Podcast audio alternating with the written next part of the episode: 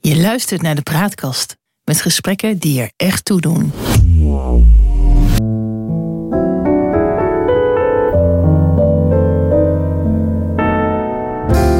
Welkom bij de Praatkast.nl. Dit is een aflevering van het Geheugenpaleis. Mijn naam is John Knierim en samen met Han van der Horst maken we deze podcast. De geschiedenis die herhaalt zich nooit, maar rijmen doet hij vaak wel. En dat gegeven gebruiken we in het Geheugenpaleis om dieper in te gaan op de actualiteit. Zo gaan we aan de waan van de dag voorbij en bereiken we de kern van het nieuws.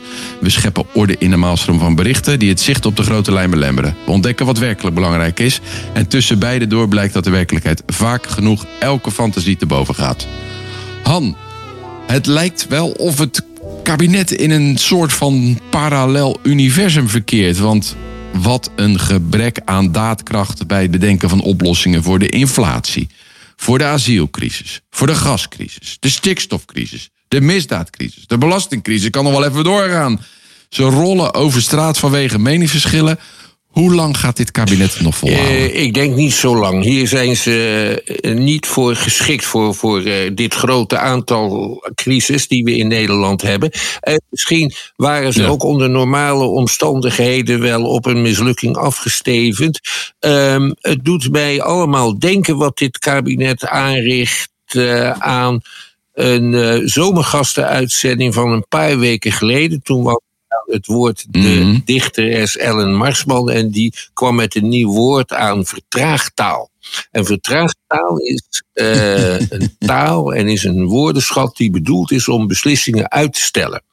Dit kabinet ja. uh, is slechts tot, met grote moeite tot stand gebracht.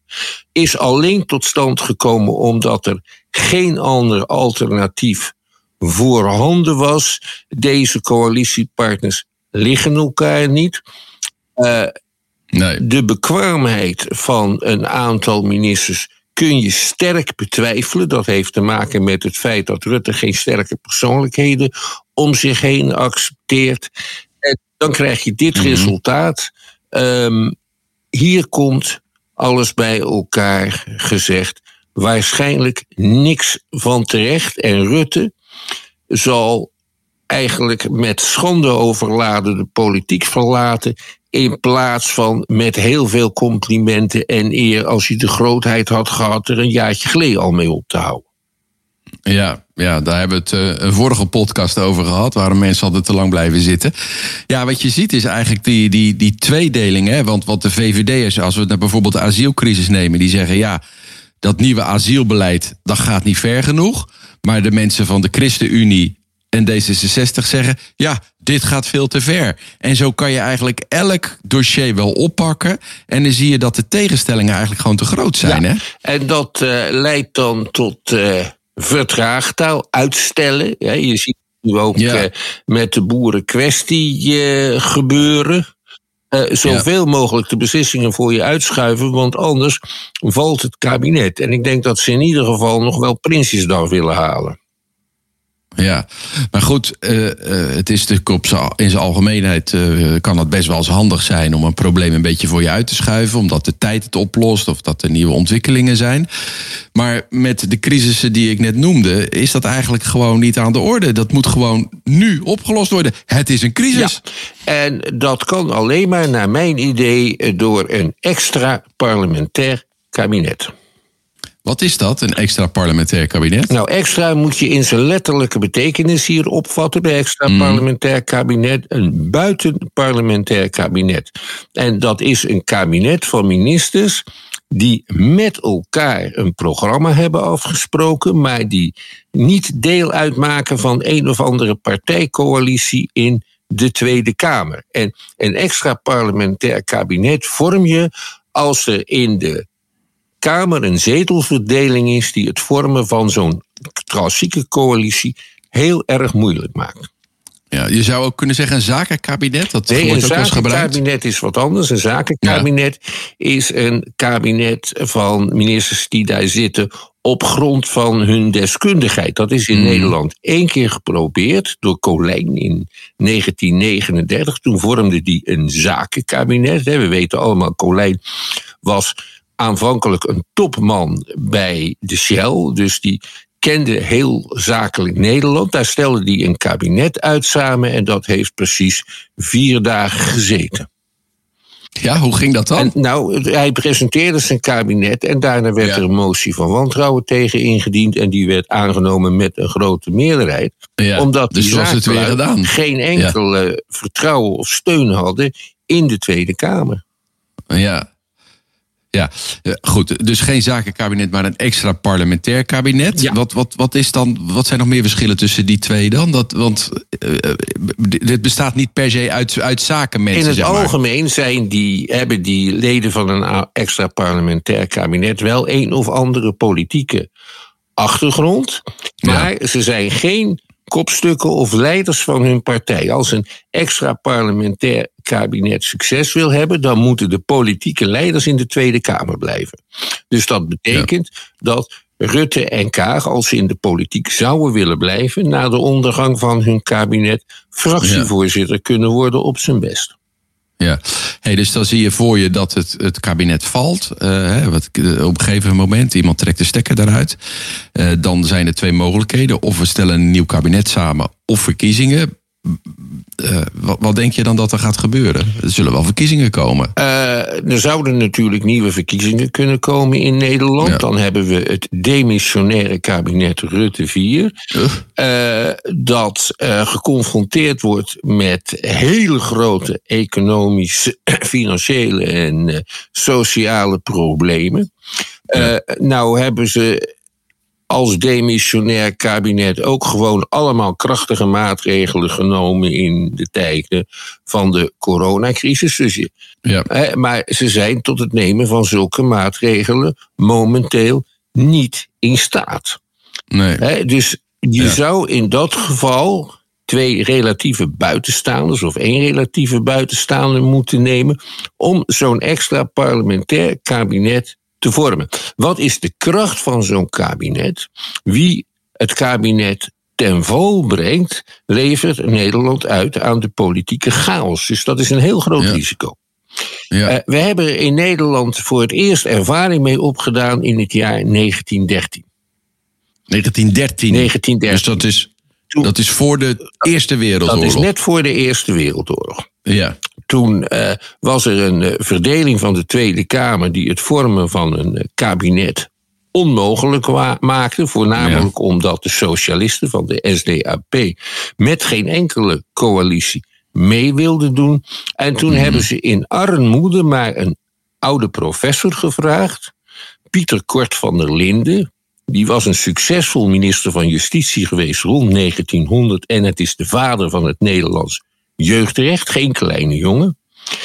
En die heeft daarna een kabinet geformeerd van andere mensen die wat buiten de politiek stonden, de directe politiek, maar geen kleine jongens waren. Bijvoorbeeld minister Treup van Financiën.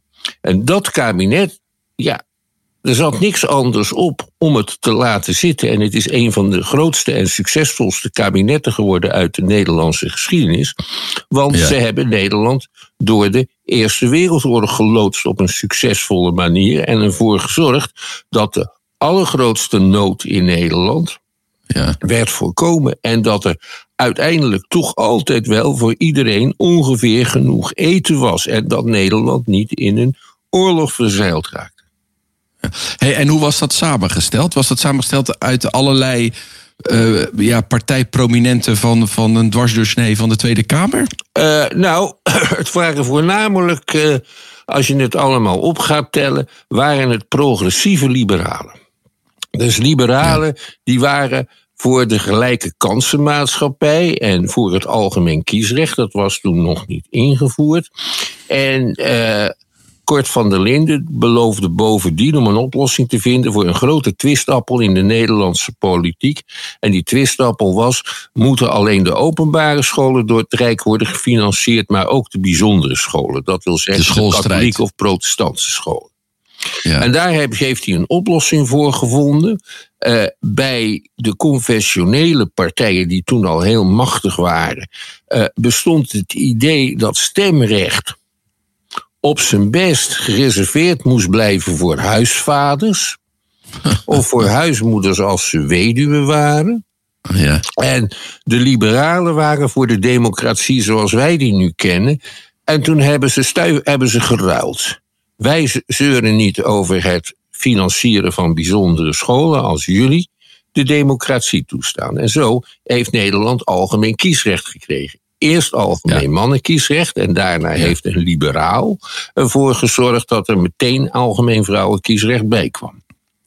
De confessionelen zijn akkoord gegaan eh, met een aanpassing eh, van eh, de kieswet. En daar tegelijkertijd haalden zij binnen dat het bijzonder onderwijs, het christelijk onderwijs, gefinancierd werd. Hoe stonden zij ten opzichte van allerlei andere ja, issues die het kabinet moest, uh, moest regelen. Want ze maakten geen deel uit van het kabinet. Nee, ze maakten geen deel uit van het kabinet. Nou was het de Eerste Wereldoorlog.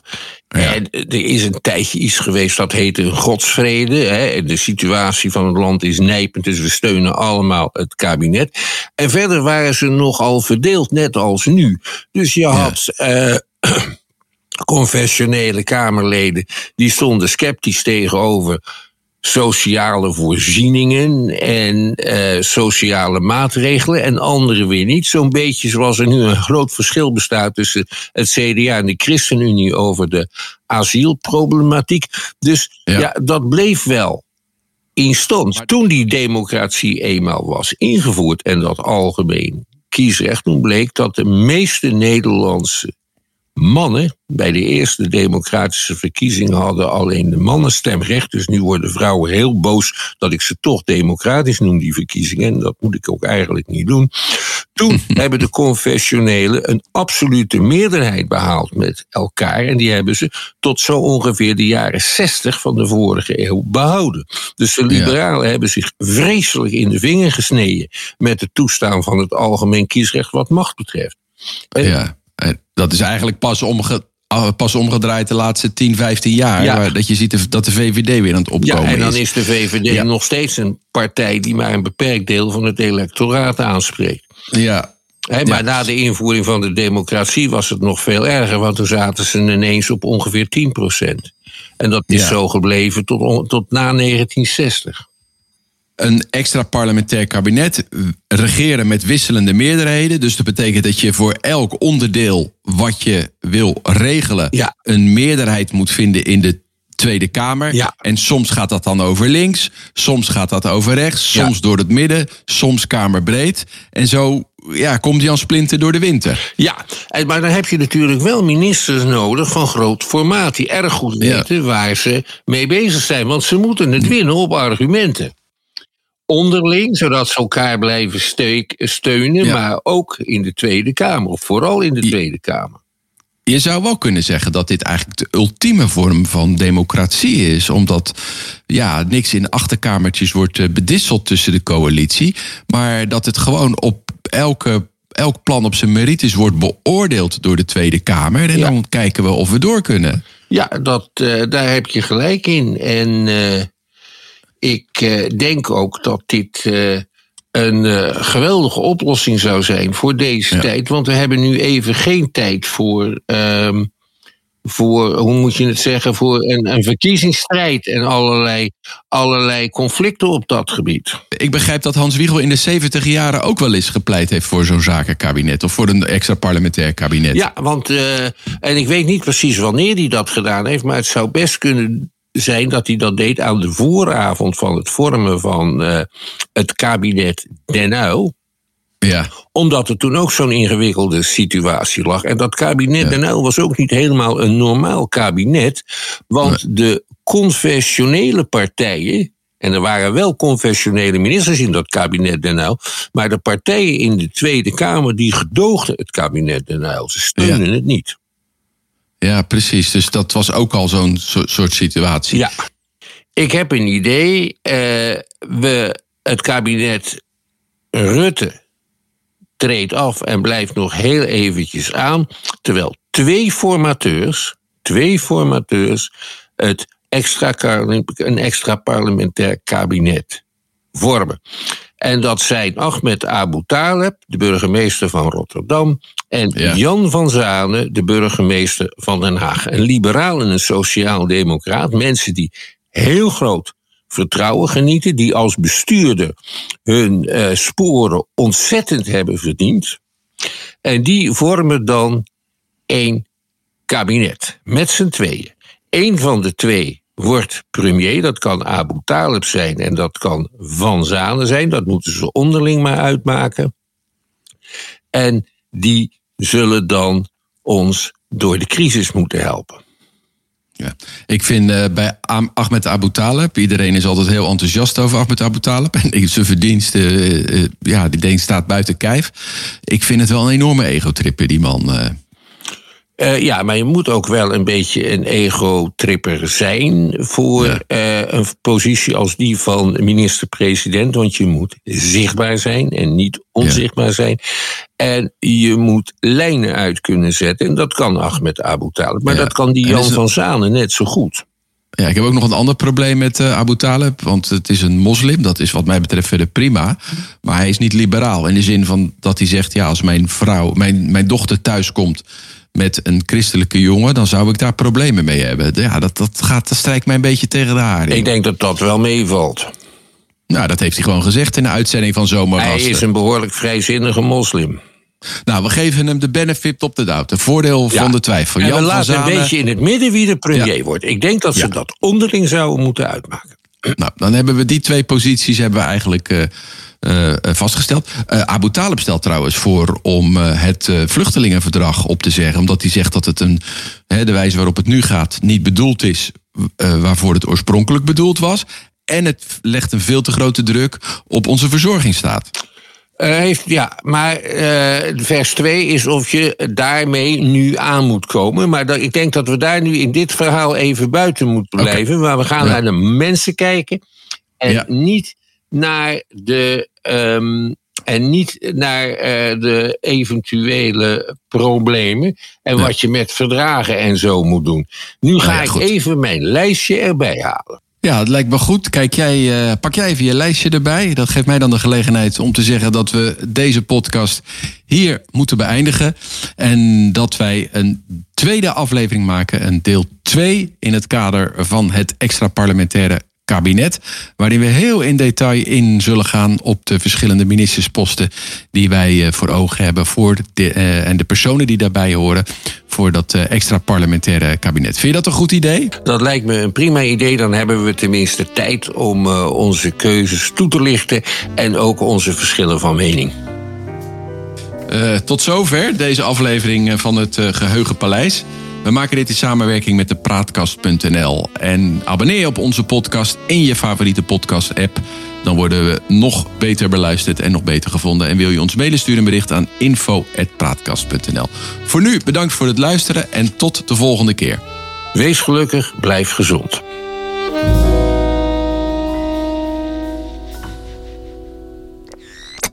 De Praatkast.